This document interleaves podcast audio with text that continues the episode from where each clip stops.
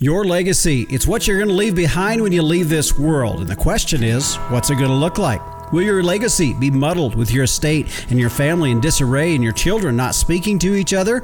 Or will it be a blessing? I think all of us as ranch owners want to provide a blessing as a legacy to our to the next generation and to our lives and and not a burden. Dan Childs with the Noble Research Institute is my guest as we go through seven considerations in the succession planning of your ranch or estate. Sometimes hard decisions as you mentioned have to be made, but if mom and dad makes those decisions, the heirs may not exactly really like that, but they will respect it. Each of the seven considerations we'll talk through will build on the next. It's all the ingredients you'll want to consider if you want your legacy to be a blessing rather than a curse. On this episode of the Working Ranch Radio Show.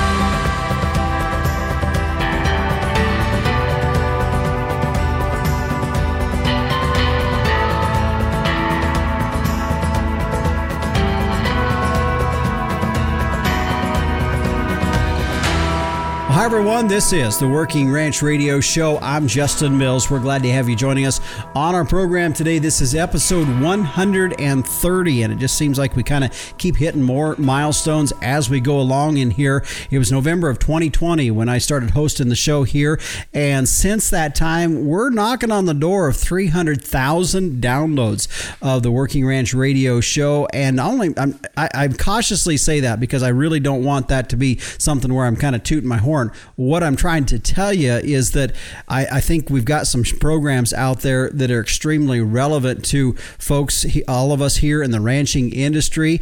Uh, there are programs that I've done, you know, a year or two years ago that are still relevant today. That's kind of the purpose of some of the shows that we do, that they do have some legs on them, that no matter when you listen to them, you're going to find some relevance in them. And as a rancher myself here in northeastern Wyoming, a lot of the subjects that we talk about here on the show are just that are things that I'm thinking about or that I'm working through here on our ranching operations that we have here.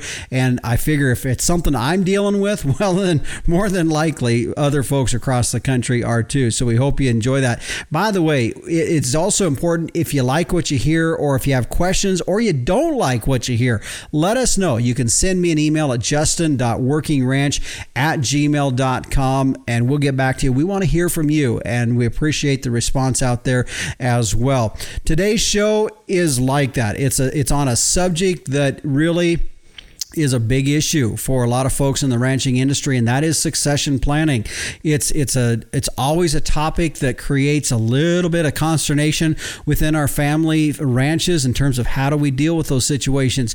We do know, and proof is in the pudding here, and that folks that some of these multi generational ranches that we see that are moving on to five and six uh, generations, those are happening because those families have pretty much, I guess, so to speak, taken the bull by the horns and figured out. Uh, some way to pass the ranch on in a way that uh, hopefully doesn't burn too many bridges. That's kind of the key in a lot of this because as I talked about in the opening is what's your legacy going to be? What's that going to look like when we're when we go on and uh, and our families here to pick up the pieces? Are there going to be a lot of pieces that they got to pick up and put back together or is that going to be done for them in such a way that those those relationships can stay together and that ranch can be passed on in a healthy way? My guest today, Dan Childs with the Noble Research Institute will be joining us here today he is a wealth of information and knowledge on this subject as he deals as an ag economist by trade, but also with the Noble Research Institute. A lot of those folks there serve as consultants to many folks across the country. This is a subject that he has seen on many, many occasions. And so bringing us th- that experience, that knowledge that he has. We're going to be going through seven different things to be considering when you're looking at ranch succession planning and how to go about that. And some of this is tough. There, if it was super easy, it probably wouldn't be our show that we'd have because everybody could be doing it. Uh, but the, nevertheless, this is a very tough subject to go through.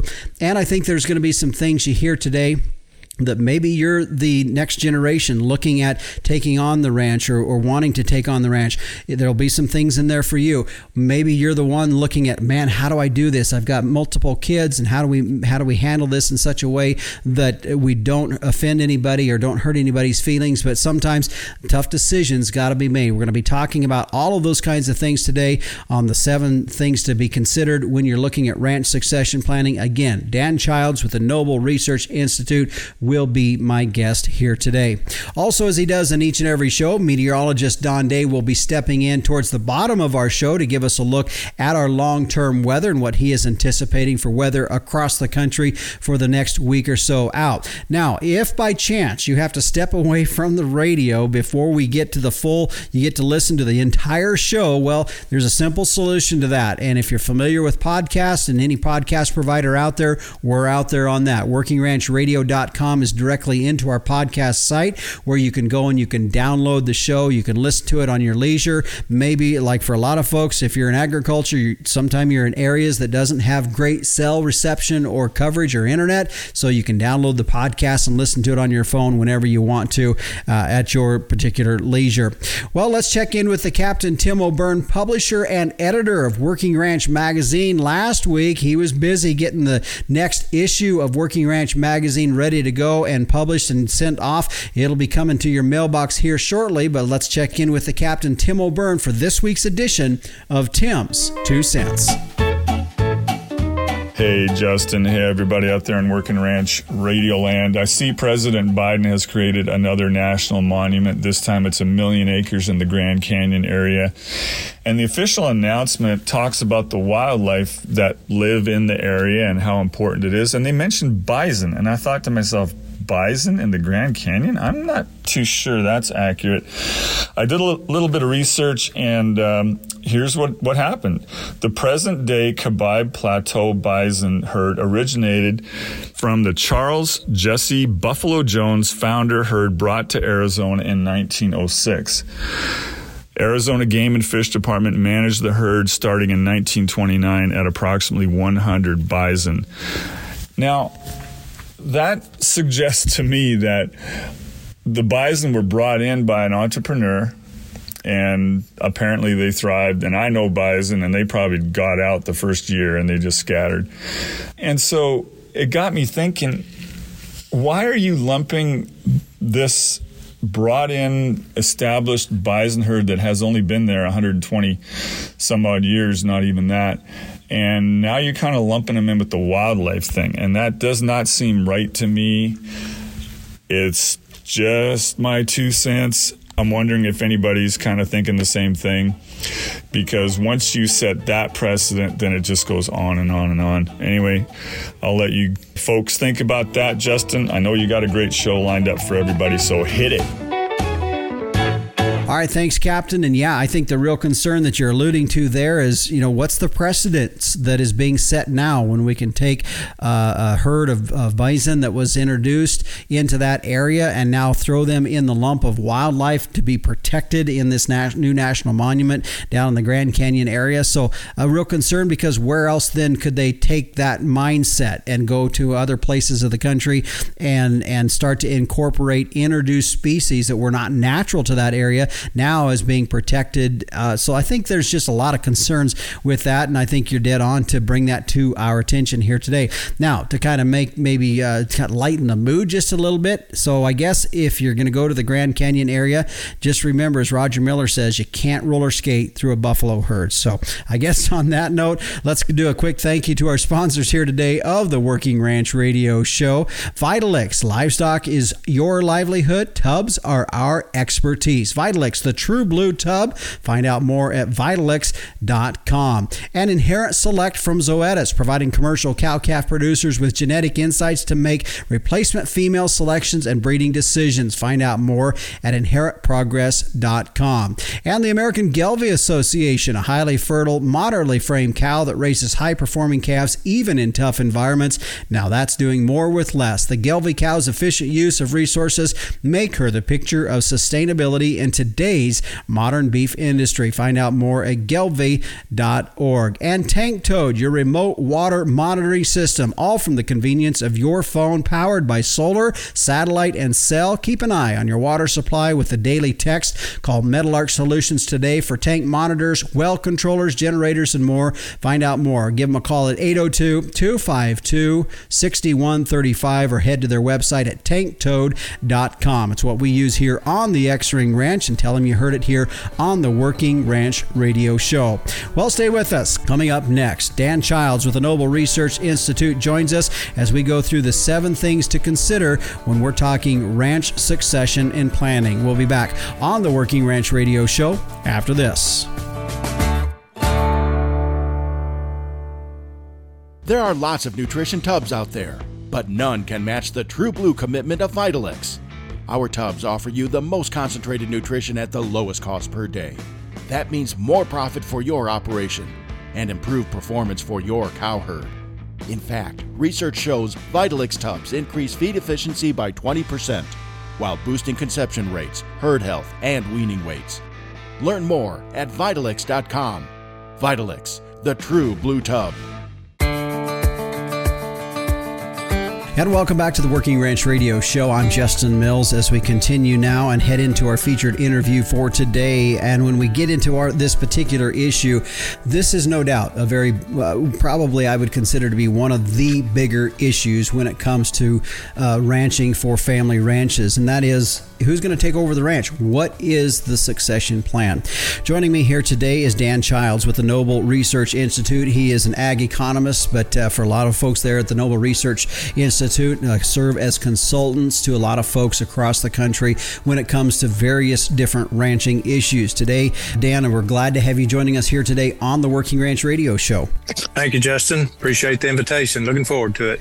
Well, this, as I said, as I started out this particular segment, we've said uh, earlier in in the show, this is a big issue for our ranching industry. And I know you deal with a lot of different ranchers across the country, but no doubt, probably one of the biggest issues that comes across your desk, I'm guessing.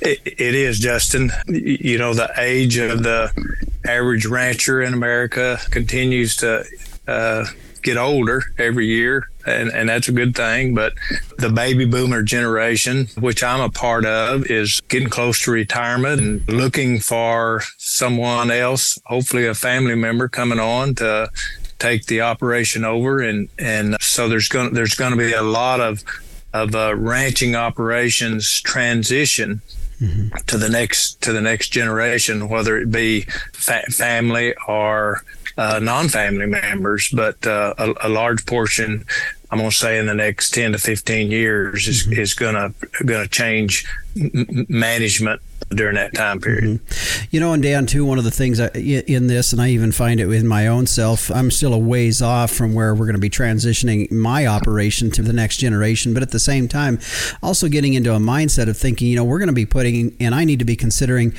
putting things into place, into practice that I may never see the benefits of. You know, in terms of it, it's not something that is going to affect me while I'm living. It's going to be something for the next generation. That in itself is kind of a, a real mindset to, to get through. Well, you know, many of us have worked hard at putting an operation together, and you know, we're somewhat uh, attached to it beyond it just being a business. It's you know, we we kind of consider it a way of life, and so you know, the challenge we have with that are owners of these operations today, the, the next generation or someone else doesn't always share the same passion and the same commitment and dedication for running a, a ranching operation as we do. I mean, mm-hmm. they've not been there to put the quarter sections together or, or the different properties together or or the mix of enterprises that that we now and, have come up with. And so having the next generation share that same passion is somewhat of a, a, challenge. And i know there's younger people out there with that same passion. We just we just have to find them. Yeah. And i think too dan one of the things you deal with in some of that is the generation that might be in control of the estate right now ultimately in control of the estate. It took a lot of blood sweat and tears to get to where they're at. And I think there's some element of that of does the next generation taking that over appreciate that? Very, very good observation. And two, with the as we've worked hard to put these operations together, the owners today, that you know the investment that we have is is much greater with the increase in land values and equipment is cost. You know, cattle's hired today, and just the size of an of a ranching operation mm-hmm. today is is such that it requires some real business management skills, in yeah. my opinion. Mm-hmm. This generation have kind of grew grew up growing with those increased demands and it, it it is hard to you know if you've got you know 5 million 10 million, mm-hmm. 30 million kind of ranching operations giving control of of, of that much financial assets eh, is hard for some yeah. of the the current operators and you know there there's a huge difference in you know transferring assets to the next generation versus transferring a business. Mm-hmm. It takes a lot longer. It takes a lot of planning to transition that business to where you want it to be successful. You know, as you accurately mentioned there, many of the owners uh, and operators today have put a lot of blood, sweat, into these operations and wise decisions to get them where they are today. And it's hard to give those the reins up to someone that hadn't went through that much effort as you as you mentioned. Mm-hmm. So our, our program here today, as we've kind of introed this and kind of set the foundation for what we're going to be talking about and a little uh, for discussion here, is going through about seven steps that you guys have put together in some ways or some things for considerations when folks are looking at some succession type planning. The first one I'm going to start out here, and I, and I find this interesting because I think this ultimately is a very pivotal point uh, in the succession planning, is that is to think about your legacy. What are you wanting to leave behind? That is step one, and I, I feel that really is very foundational and very pivotal to start off with. Well, you know, I think all of us as ranch owners want to provide a blessing as a legacy to our to the next generation and to our lives and and not a burden. And so I, I think that's the process we have to think through is is that is not binding the next generation to something that that we feel near and dear hearts. You know we, we want to bless them and not burden. We say, well, you can't, you know, you can't sell any land or you have to do this, or we, we tend to want to manage the operation from the grave. And sometimes I, I, I wanted to say often, but I'll just say sometimes that really creates a burden uh, it, it, limits flexibility and creativity in the next generation that uh, may, may need it in order to survive. And so that legacy that we want to, to leave, I think, for most of us is a blessing. And, and sometimes it's hard to distinguish between that legacy of a blessing and a, and a burden just because we don't want anything to happen to the operation. We've operated it successfully. But, you know, if we lived another 40 years, you, you, know, we may not be successful doing the same thing we've done for the last 40. Mm-hmm. So then it moves us into the second thing. And as I went through these seven things, I, I find that it's interesting because they're almost purposely, well, I know they're purposely in order because the next thing is to have tough conversations. And I can, and I come to that point really from two sides. I've got my family side where my folks have passed away and realizing the importance that some of these tough conversations need to happen now because they won't happen in, in, a very good way once the parents are gone. And I think those tough tough conversations are good for both sides. It's good for the kids, it's good for the parents, all in all. But at the same time, it's a tough conversation. You know, just as you started the radio broadcast today, Justin, you, you kind of told your audience, well, this is what we're going to talk about today. And you set somewhat of what their expectations are going to be mm-hmm. for this radio broadcast. And, and the same thing applies when we're thinking about that transition is is if if we can help manage the next generation's expectations of, of what's going to happen in the future, then there's a, a much likelier chance of success. And because if, if you've got children or grandchildren that don't want to have any, any part of the ranching operation, the sooner you know that, the better, because you you may, you may have said, well, you know, I got three grandsons, and you know they all have fun when they come, and they enjoy being here. But it's really hard in today's work environment to attract these young kids back to a ranch where, you know, it may be 20, 30, 50 miles from, you know, from the nearest Walmart. And these sons and daughters get married. And sometimes their spouses have different ideas and you've got to you've got to respect that. And so if you can have that conversation earlier rather than later it will give you much more planning time mm-hmm. to to address some maybe issues that you didn't think think you had. And and so early communication often communication and and we encourage that that communication period not to not to happen at well everybody's home at christmas so mm-hmm. we'll we'll talk about what's going to happen to the ranch and and usually that's not a good mm-hmm. time mm-hmm. to have those kind of conversations it, it's best just to schedule one and invite some you know your family either to the ranch, you can have it off site, but communication is is so important in planning that transition of the ranch to the next generation. Mm-hmm, you bet. This conversation, our, our topic here today, I, gonna, I know is going to hit home for a lot of folks. Dan Childs with the Noble Research Institute is my guest here today. We are talking succession planning. We still have a lot to talk about.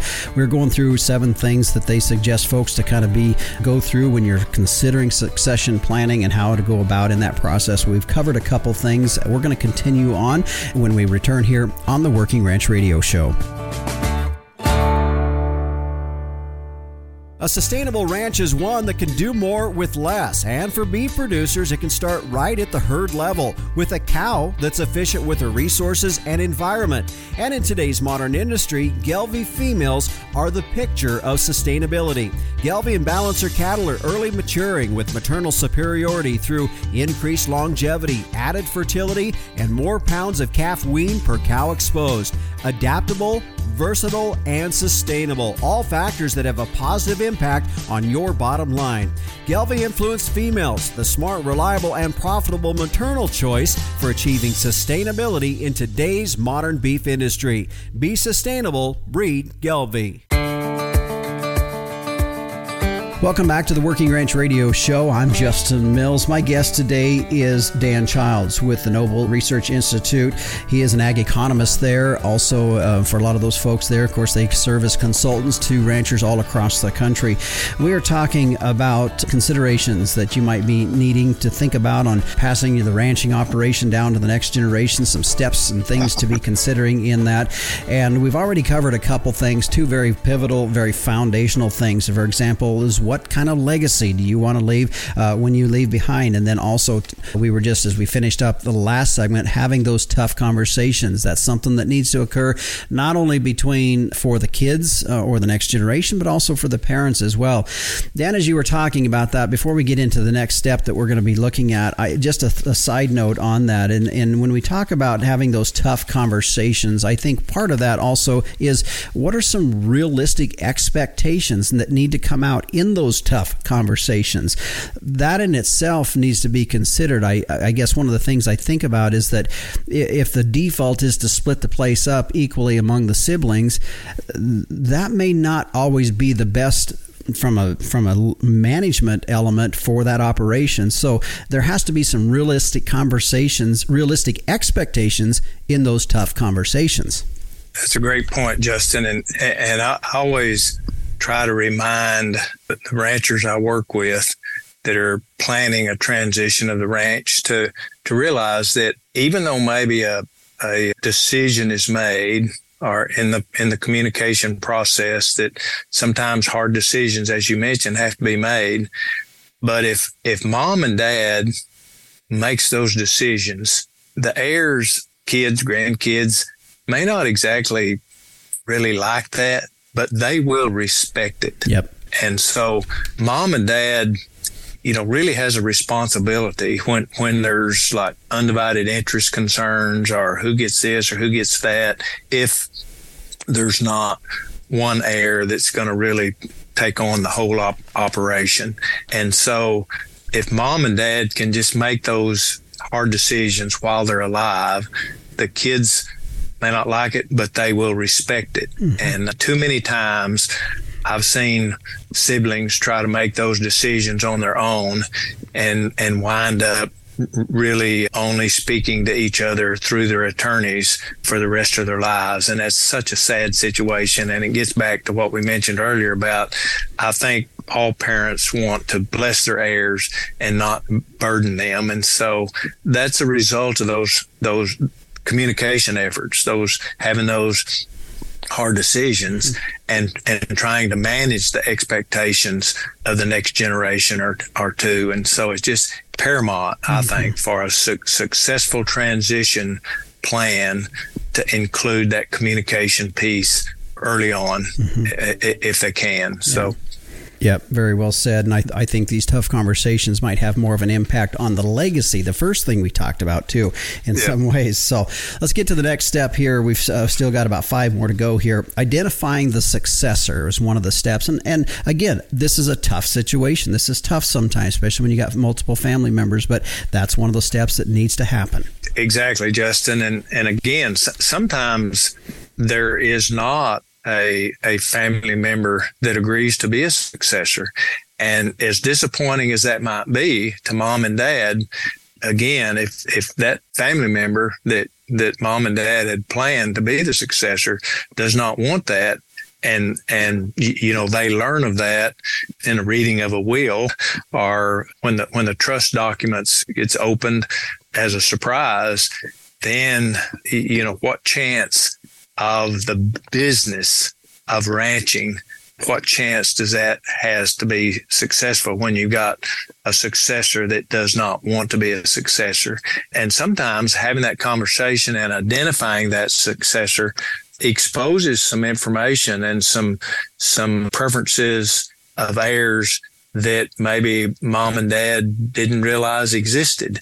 And so it's so important to again to identify that successor as early as possible because we talked briefly earlier about the difference between transferring and transitioning a, a business versus just say ranch assets because that successor unless they've been working in the ranch on the ranch uh, for a number of years and possibly you know even then if if that successor has not been involved in making some of the business decisions, the risk management decisions, the marketing decisions, the credit decisions that they've just been feeding the cows and, and, and making sure that the, they get bred and, and during the production issues of the, of the operating the ranch, then you know they've had no exposure to the business and that's very important if it's going to be successful into the future Mm-hmm. Well, and I know this is not the show we're going to get into it, but I do want to point folks to episode 115. It was a legal perspective on estate planning that I did with Dal Houston. He actually is also out of Oklahoma as well, an attorney out of Oklahoma. But he really talked about some of these, some of the business side of transferring the estate. You know, business, you know, transferring the business versus the assets and some things like that. That's something we're going to get in here today, but it kind of touches in, in this particular subject. Dan, you talked a little bit about the business side of it. Well, then let's get into the business side because we really need to be looking then at what is what are we passing on? Are we passing on a business or are we passing on a hobby? Because that was a subject that I've brought up at different times from as ranchers because I really push us as a ranching industry that we need to be profitable. We need to be doing things in a way that that we see sustainability in a long term standpoint with passing these ranches to the next generation. So when we look at that from a business side of things, we need to get into the books side of this and look at the profitability of the ranch? Great question and observation, Justin. Two different situations come to mind quickly as you, you bring this subject up as to where a couple of situations where the, the parents were, were very successful business people in a, a, a different industry. And and they had sizable ranches that really uh, were hobbies to them. I mean, they had had had built nice residences there. They were kind of went on weekends and got to enjoy the, the, the country life and the fresh air and and but they were they were being subsidized quite heavily. And so w- when that conversation come up with the next generation about, well, you know, are you going to take this on? Are you going to operate as a business? When the the books were opened up and the next generation realized, hey, you, you, know, you're subsidizing this operation, but the next generation's got to understand if if the ranch is profitable and how profitable can it sustain me at, at the uh, standard of living that I'm used to or or want to have. And so that that information has got to be known by the succeeding operator. Mm-hmm.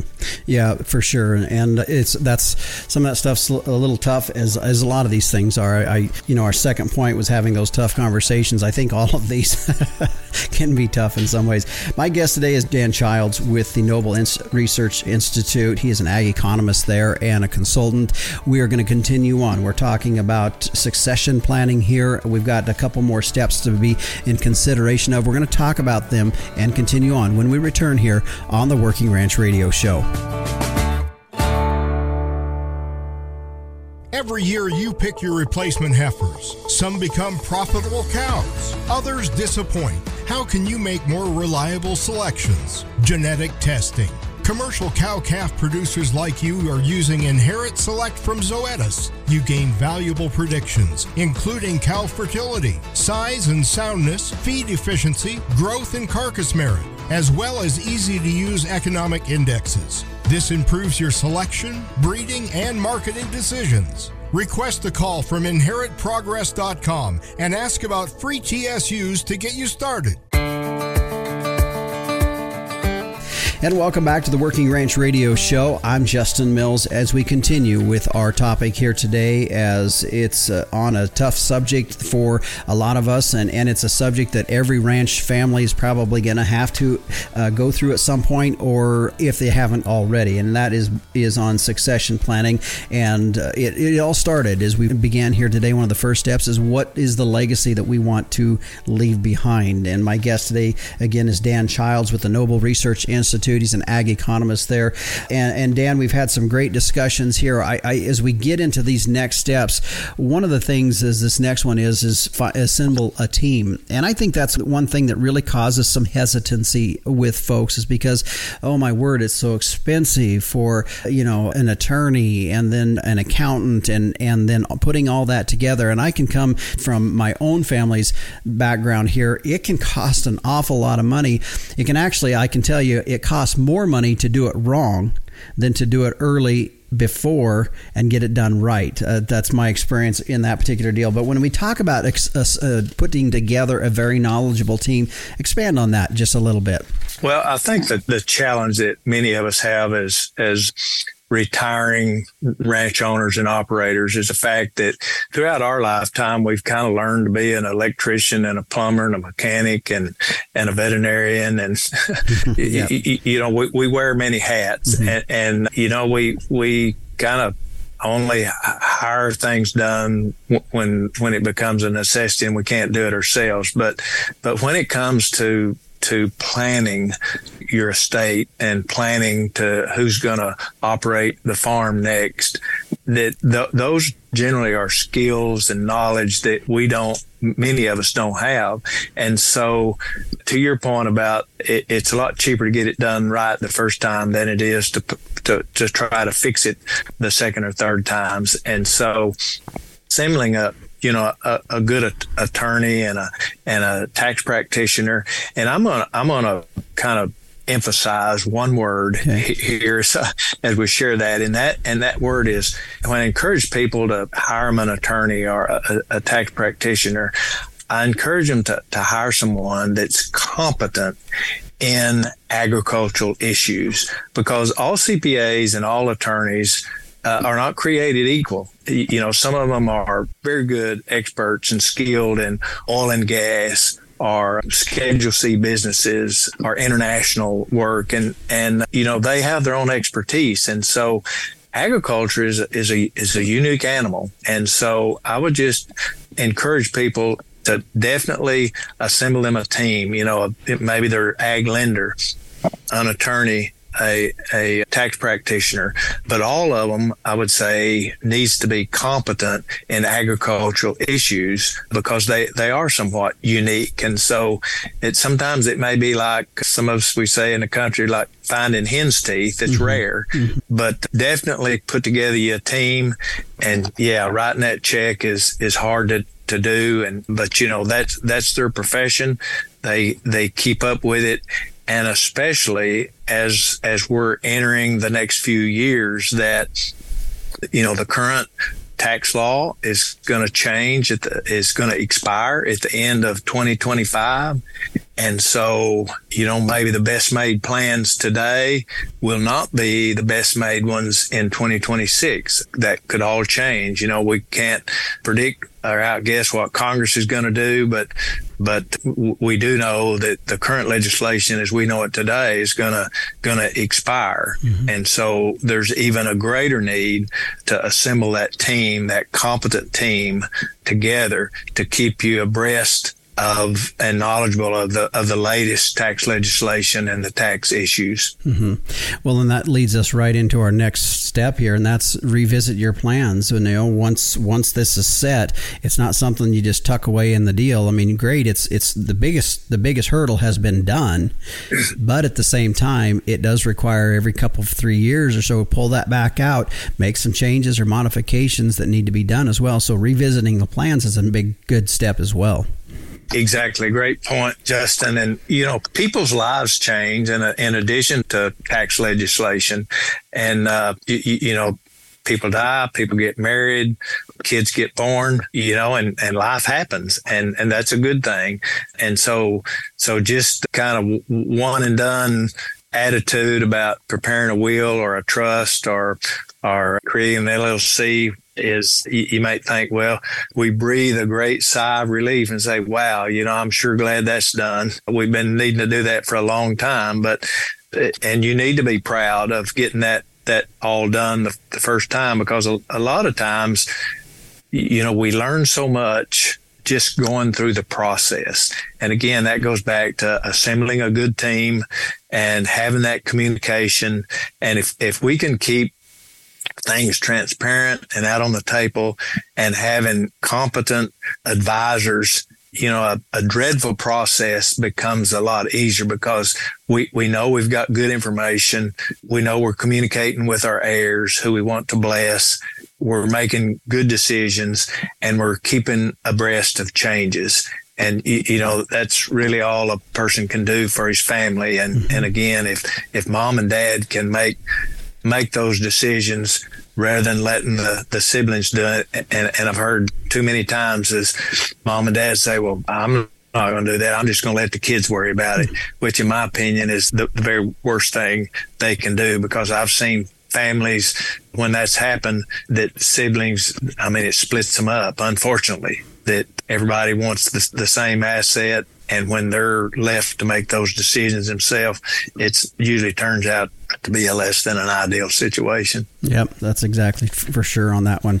Yeah, just one final step here in this, and that was uh, get going get get started on it. I mean, the worst thing we can do is listen here today and say, you know, what they said, I 100% agree with. That's a great idea, and then just kind of forget about it and don't ever move forward on it. But getting started on it is the is the last step, and and kind of critical to make sure this happens. You know, they, they say, I've always heard that 75% of getting anything done is just getting started on it. And so I would encourage people the very first step, you know, is to inventory your ranch, be realistic about it. Don't say, well, all that land just worth a thousand dollars or 500 or whatever, you know, write it down, know what the value is, add up all the equipment, livestock, your CDs, your investments, whatever they are, add them all up, come up with a number. And also in that process, when there's titles involved, whether it's vehicles, equipment, especially land, know how that's titled. Is it in uh, joint tenancy with right of survivorship? Is it sole proprietor? Is it tenants in common? H- how are those assets owned? And you can make your time with your team of advisors much more productive, much more efficient if you do some homework beforehand. But, but yeah, so many times we go to, to seminars and conferences, we read books and, and we learn about trust and wills and and the tax exemption levels and all these things and then we go back home and we get busy baling hay and fixing fence and plowing and planting and we don't engage. And so yeah you, have got to you got to make that first step. Yeah for sure. Well dan i think this has been good. We're gonna about to shut things down here for this conversation here today but i sure appreciate you coming on because i think as i've said and i continue to say this this is a very, very large issue to our industry, especially when we look, as you said when we started our conversation here today, the average age of the American farmer rancher out there is setting up in such a way that we are going to see transitions that are happening and need to be happening at some point in, in time. So it is a very, very big issue. And, and for me, it's a big issue for two reasons. One is because I have went through this, going through this, and the second thing is is because I want to see these family ranches continue. I mean, you can take the word sustainability and you can put it in every element of our ranch, whether you want to talk about soil, whether you want to talk about your, your livestock, or whether you want to talk about your practices of it. But I also think about it in terms of sustainability for the long term of our industry as a whole, getting it to the next generation. So I think it's extremely important. And, and as you head out here today, just some final comments from you on this subject. I would say that that we like to see families transition to the next generation. I do, and and we we sometimes look at at ranches that's that you know century old ranches or they're in their fourth generation. I'm a fifth generation rancher, and the, and those doesn't happen by accident. It takes planning. It takes dedication. It takes sacrifice. It takes mom and dad talking about some things that they just normally don't talk about. And that's that's difficult for them. It, it you, you can't just ice it over and say well you know go do this because it it's it's hard for them it's not something we do each and every day to have these kind of conversations with the younger generation. And so if you want that your ranching business and i emphasize business on that to continue on. You can't say, well, I'm just going to give the ranch to, to son Joe or grandson Tom. And it happened. You, you, you've got to, to train them to help them to be successful. And with your mentoring and, and it, you know, it, it takes a, production and marketing cycle or two in order to, to get them up to speed for, for them to have the best chance of success. So the more planning, the more time we have to mentor that next generation to, to help them be successful that we want them to be, the earlier start, the better. Mm-hmm. You bet. Well, Dan, I appreciate you taking the time to join us here on the Working Ranch Radio Show, a topic that, as I've said, is very, very important to our industry. And I appreciate your knowledge in this, your experience in this, and your words here today uh, to kind of guide us through some of these steps. It's been a pleasure for me Justin. And again, thanks for the invitation. And, and I hope as a result of this, there's at least one person, and I hope more, that goes out there and, and starts to work yeah. in, in their transition plan. Yeah. Well, and, and one thing I want to point out too is before we get too far here, if folks have questions about this, I know you guys have a lot of experience in this. How do they get a hold of you guys? Our website is noble.org, mm-hmm. www.noble.org. So you can visit there. Our contact information, you can call in there and uh, we'd be happy to engage and help you achieve your succession planning goals. You bet. Well, Dan, thanks for joining us here today on the Working Ranch Radio Show. Yes, sir. Appreciate the invitation, Justin. And again, my guest today, Dan Childs with the Noble Research Institute, joining us here today, giving us a lot to think about, working through those seven steps, each one building on the next. And as he said there at the very end, it's uh, get started on. It's never too late to get started on this. And as I had brought up uh, earlier in our conversation, from, from my own experience, I can tell you right now that once mom and dad are gone, it is a whole lot harder to do this kind of stuff. And it's a lot easier if mom and dad can be a part of this and uh, be willing to rely what I feel is going to be very important in the legacy they leave is how they make this transition happen in such a way that the ranch can be sustainable in the long run and more than importantly probably is that the relationships with family members are sustainable as well. Stay with us. Meteorologist Don Day joins us next as we take a look at our long-term weather. We'll be back on the Working Ranch Radio Show after this. Do you have a young child, grandchild, niece, or nephew that loves the weather and wants to learn more? Day Weather has produced a children's weather journal full of weather facts, fun weather experiments, coloring pages, and pages to record weather observations for every season of the year. The weather journal is for ages 3 to 7 and designed to be fun and educational. The interactive weather projects are fun for the whole family to take part in. For only $10, the Day Weather Weather Journal is a great gift idea for any occasion. Click on our Amazon link to order at dayweather.com. And welcome back to the Working Ranch Radio Show. Justin Mills here with you as we continue now with taking a look at our long term weather. Joining us is meteorologist Don Day with a look at our weather. And, you know, Don, just our, our particular country, and I know we try to cover the whole the whole area when we when we talk long term weather here on the show, but we've been abnormally cool here and, and I'm not complaining by any means. But one of the things we're seeing, and you say that as we look into the rest of August, we could continue to see this trend, is some of the Pacific fronts that's pushing uh, those lows down on, down into the into the U.S. is going to continue to maybe make our northern part of the U.S. a little cooler, southern part warmer. Yeah, what we're we're seeing is uh, is a pattern that we tend to see in late August, where we start to see the jet stream up in those higher latitudes of Canada and across the North Pacific get a little more active, a little more busy, and there's good reason for that by late August, you start to have much shorter days and longer nights up there, and you start to cool things off. And uh, that tends to start to produce more fronts and a more active jet stream. But it seems to be off to about a two to three week start a little bit earlier. And so we're seeing these uh, vigorous Pacific fronts. And in this past week, we had one of those go across British Columbia, Alberta, then across the central and northern Rockies and in the Midwest. And it cooled things off and brought a lot of severe weather. But what these fronts are doing, and we do see more of them coming through. We've got one this weekend. We've got another one the middle to the end of next week. This is going to mean the northern tier of the U.S. Um, from the eastern parts of the Pacific Northwest through the Great Lakes and then across the Corn Belt, then into the central and western high plains.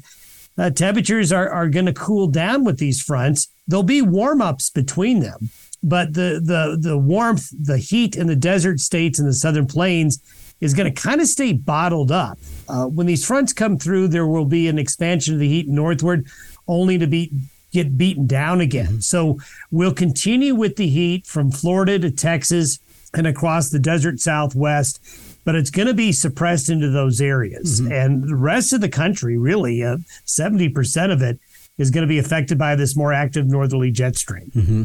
As you look in into the next month or so out, do you do you see anything in our weather pattern that's going to shift a bit and maybe take some of this relief off of the su- the south part of the country that's seen severe heat? Do you see anything uh, looking ahead that could shift that weather pattern a bit? Well, a little bit. I mean, when these fronts are coming through, they're knocking that that heat a little bit more south every time. But that that southern high is going to be stubborn through the rest of the month and into early September. Now, eventually, these fronts are going to start to win out as you just start to get them stronger. Where I do see relief is maybe for the southeastern United States, uh, for for I think Kansas, Oklahoma, parts of eastern Texas are going to catch some of these cool fronts coming on through.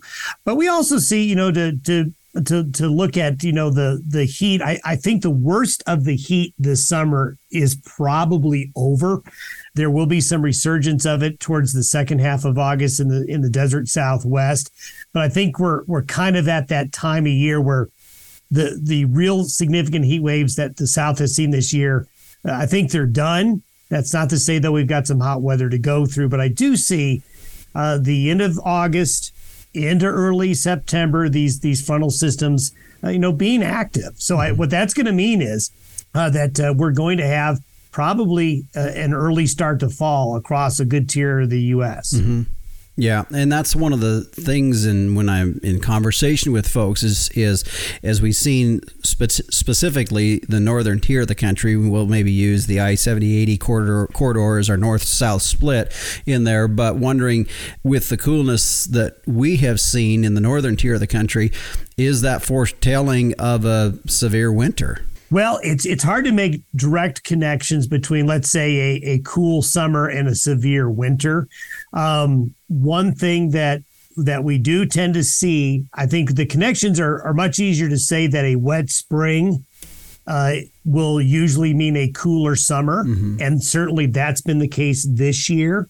Um, as we change into the fall season, um, what makes a summer cool and wet does not make the okay. does not necessarily the same pattern make a let's say a harsh winter. Sure. Um, just because there's a lot going on with the with the shorter nights and the longer days and the changing sea surface temperature conditions there's a lot of moving parts however with that being said um, we're getting some pretty significant indications some signals strong signals let's just say that uh, do point to a colder winter across a large part of the united states and one that is likely going to be snowier as well. If, mm-hmm. if we rewind to last winter, last winter was really centered in terms of the harshest winter conditions in the West and the far southwest. A lot of the middle part of the country and the east coast really did not have a severe winter at all. Mm-hmm. mm-hmm. This winter, I think, is going to be more spread out. I, I guess uh,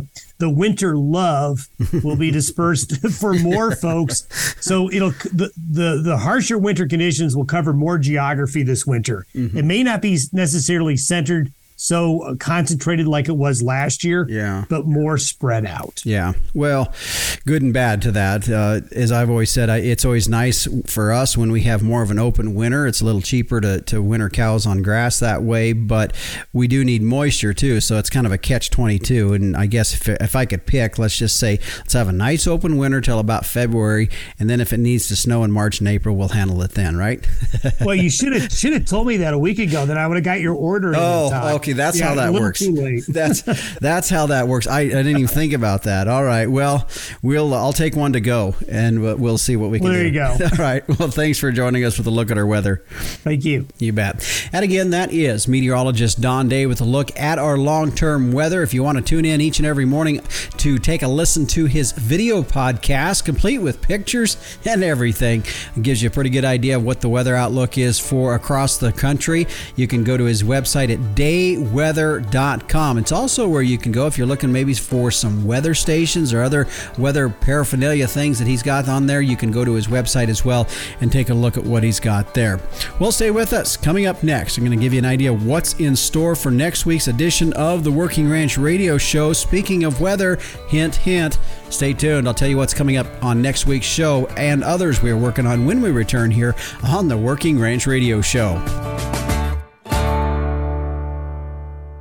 A sustainable ranch is one that can do more with less, and for beef producers, it can start right at the herd level with a cow that's efficient with her resources and environment. And in today's modern industry, Gelbvieh females are the picture of sustainability. Gelbvieh and Balancer cattle are early maturing with maternal superiority through increased longevity, added fertility, and more pounds of calf wean per cow exposed. Adaptable, versatile, and sustainable. All factors that have a positive impact on your bottom line. Gelbvieh influenced females, the smart, reliable, and profitable maternal choice for achieving sustainability in today's modern beef industry. Be sustainable, breed Gelbvieh. Well, coming up on next week's edition of the Working Ranch Radio Show, if you clued in on the hint that I left you in the last segment, yeah, you probably are thinking Don Day. Meteorologist Don Day will be our guest next week with his new updated long term weather outlook for the fall and winter for North America. And he'll also be telling us about a YouTube video that he'll have out in conjunction with that. So be sure to tune in next week. Also, later on in shows that we're working on, Oklahoma State University will be talking with those folks on their research project project on virtual fencing. And the King Ranch Institute will be in here as we're going to be talking with them about what are the skills that ranch managers need to possess in today's modern industry. So, all those coming up here on future shows. Well, the Working Ranch Radio Show is a production of Working Ranch Magazine, branded number one by America's Ranchers. You can get your subscription started today by going to workingranchmag.com. Join us next week. I'm your host, Justin Mills, and until next time, keep your chin down and your mind in the middle. So long.